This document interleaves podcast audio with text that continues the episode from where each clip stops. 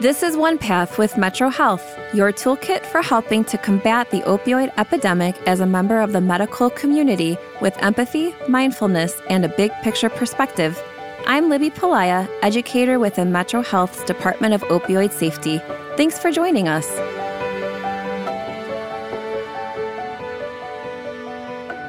This week on One Path, we're talking about pain management and the role of the pharmacist, and in particular, how the workflows of doctors and pharmacists can intertwine in order to create the highest quality of care for a patient and the highest level of opioid safety possible. As a case study, we'll be talking to Dr. Mike Harrington, the Director of Palliative Care Clinical Services here at Metro Health, and Dr. Amanda Benedetti, Pharmacy Specialist in Pain Management and Opioid Stewardship in the Office of Opioid Safety. Dr. Harrington explains that palliative care is a relatively new specialty in the field of medicine emerging around the year 2000. It's a specialty of care that's mainly focused on um, working with patients with advanced serious illnesses, often chronic debilitating cancer, advanced dementia, stroke patients, um, neurodegenerative diseases. So, pretty people with uh, pretty advanced and, and symptomatic illnesses, and basically trying to focus on trying to relieve their symptoms as much as possible, but also uh, the stress of the illness, not just for the patient, but also for the family as they're all working as a unit to get through these uh, complex medical illnesses. As you can likely imagine, pain management and ultimately opioids are a big part of Dr. Harrington's work, and that's where some adjustments have taken place in his practice.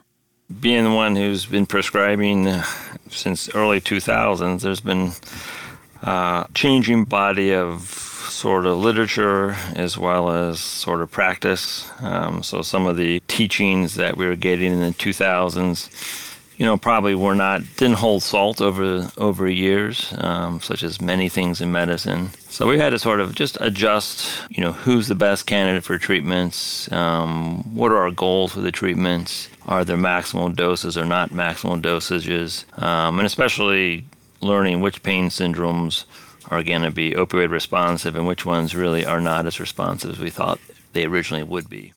Remember last episode when we talked about the peer review process for opioid safety? Dr. Harrington was reviewed by the Office of Opioid Safety and found the process to be, in his words, very helpful. When the office was first opening up, they were doing peer reviews on, on most of the providers. Obviously, I'm uh, based on the practice I have, a large proportion of patients with opioids.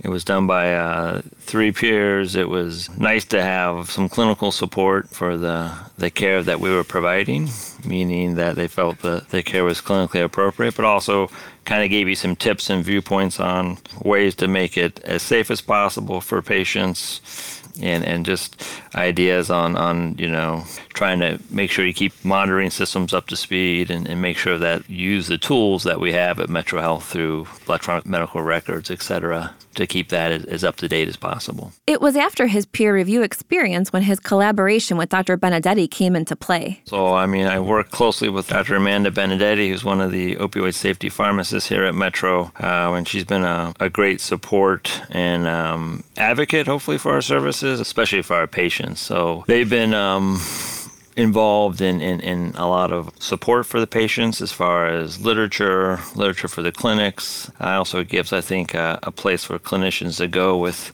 questions, resources, and it's also uh, added a lot of legitimacy to increasing medication assisted treatment programs, um, monitoring programs, and just really generalized supports for a, a field of medicine that's um, under a lot of uh, scrutiny and pressure as a provider these days. We asked Dr. Benedetti to talk about where her process begins when working with a given patient. She shared that a lot of work goes in prior to even meeting them.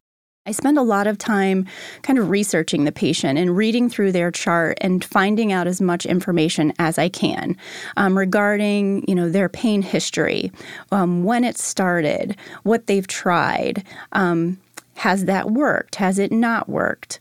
Um, I also will review the state's prescription monitoring plan and kind of see their history of how they fill their opioid or their controlled substance prescriptions. Um, then finally, when I when I do see a patient, when they come in to meet with me, um, you know, I introduce myself and kind of explain why they are there seeing me. Um, I do a lot of education um, kind of in regards to that. After discussing the patient's pain history and getting the chance to ask each other any questions they may have, they'll start discussing pain management options. And then we discuss their pain history and kind of confirm or deny whatever I have found in the chart so that they can kind of expand on that information. Or if I have any additional questions, they can kind of help me understand um, how they've gotten to where they are. After we kind of discuss all of that, um, we will talk about different options that they can try. The ultimate goal is typically trying to reduce the amount of opioids that they are taking. So, whether it is, um, you know, suggesting some non medications that may be helpful for them, or maybe they're on a medication, but it's not at its recommended dose or maximum dose and trying to really optimize that treatment. And then, um, like I said, eventually the goal would be to um, begin tapering or decreasing their opioid medications. Dr. Benedetti's work impacts Dr. Harrington's prescribing choices before, during, and after interacting with the patient. Sometimes they work in tandem one on one with patients. Sometimes Dr. Benedetti is sending Dr. Harrington information on a patient's pain history before they come in. But each time these two are working together, it's because a patient was referred to them due to their complex symptoms, symptoms that may currently be mismanaged by ill fitting therapy modalities. Dr. Harrington loves having Dr. Benedetti as a resource.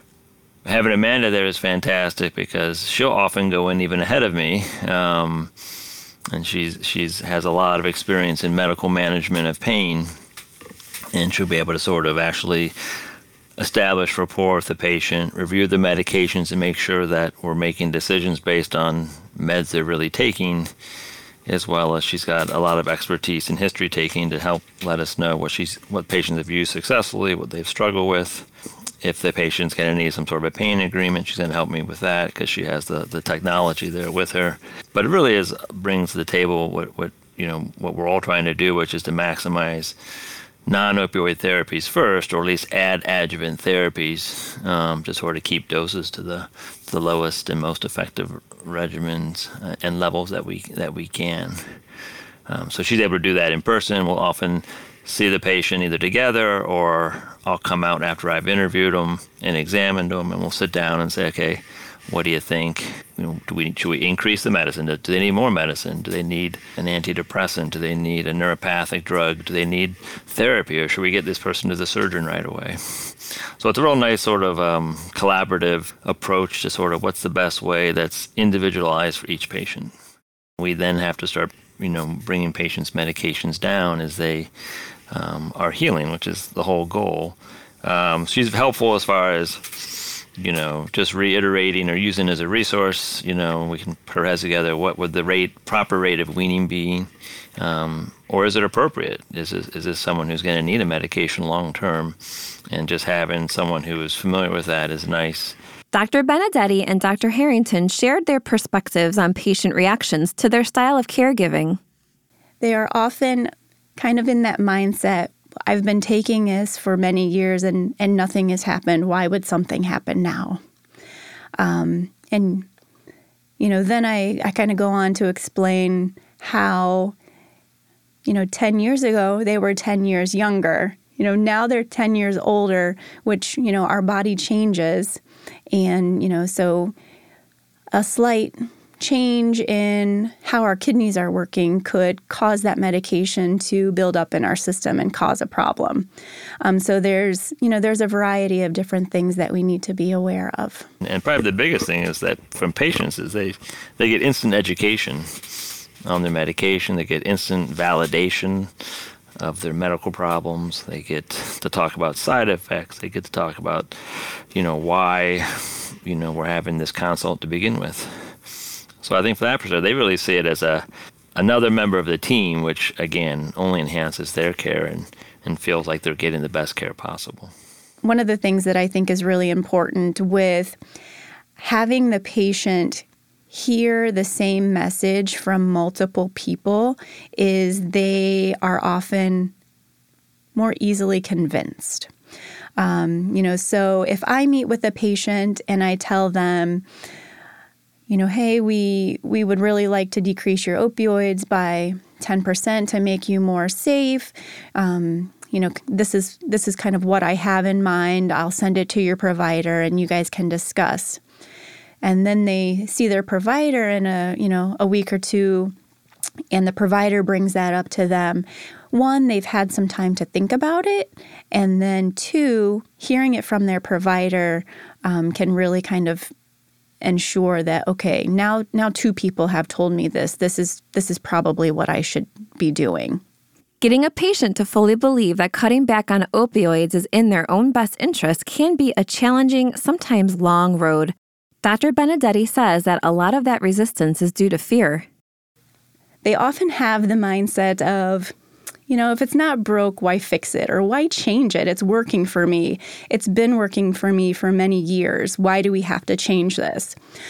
So, the two, I think the two big things that I will discuss with patients one is just providing education, um, letting them know that, you know, when they were started on these medications, you know, 10, maybe even 15 years ago, that was more of an accepted treatment. But over the years, we have more evidence and recommendations have changed. Um, just like any other disease state, when we get new um, studies and new evidence, our you know therapies can change. Education is key. The other thing um, that I think is really important for patients is setting expectations. You know, oftentimes the first time I meet with a patient, you know, I may really not have any specific recommendations or if I do, you know, I let them know, you know, we're going to work with these non-opioids first to try to um, maximize them. And then, you know, maybe the next time that we meet, then we can talk about decreasing the opioids. So it's really kind of building that trust and that they don't think that I'm coming in just to take away their medications, but I'm really working with them to. Um, to make them feel better and to make them safer. Dr. Benedetti says that understanding the history of a patient's pain is one of the most important things a provider can do to facilitate the highest quality care.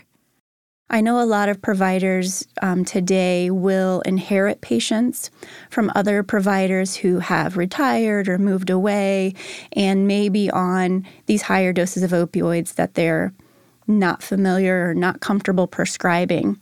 Um, so, really kind of learning that patient's history and getting to know them.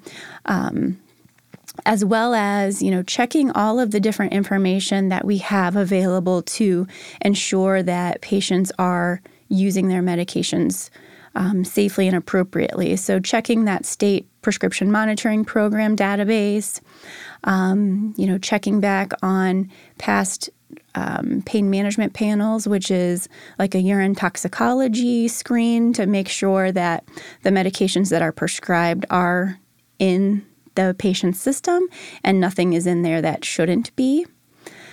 Um, you know, and just like I said, just kind of building that relationship with the patient so that there is a nice trusting relationship. She says that another very important tool is a controlled substance agreement. It states that the patient understands that there are risks that go along with taking these types of medications, that they kind of understand and that they accept that risk, and that both the provider and the patient have specific things that they will do to ensure the safe use of these medications.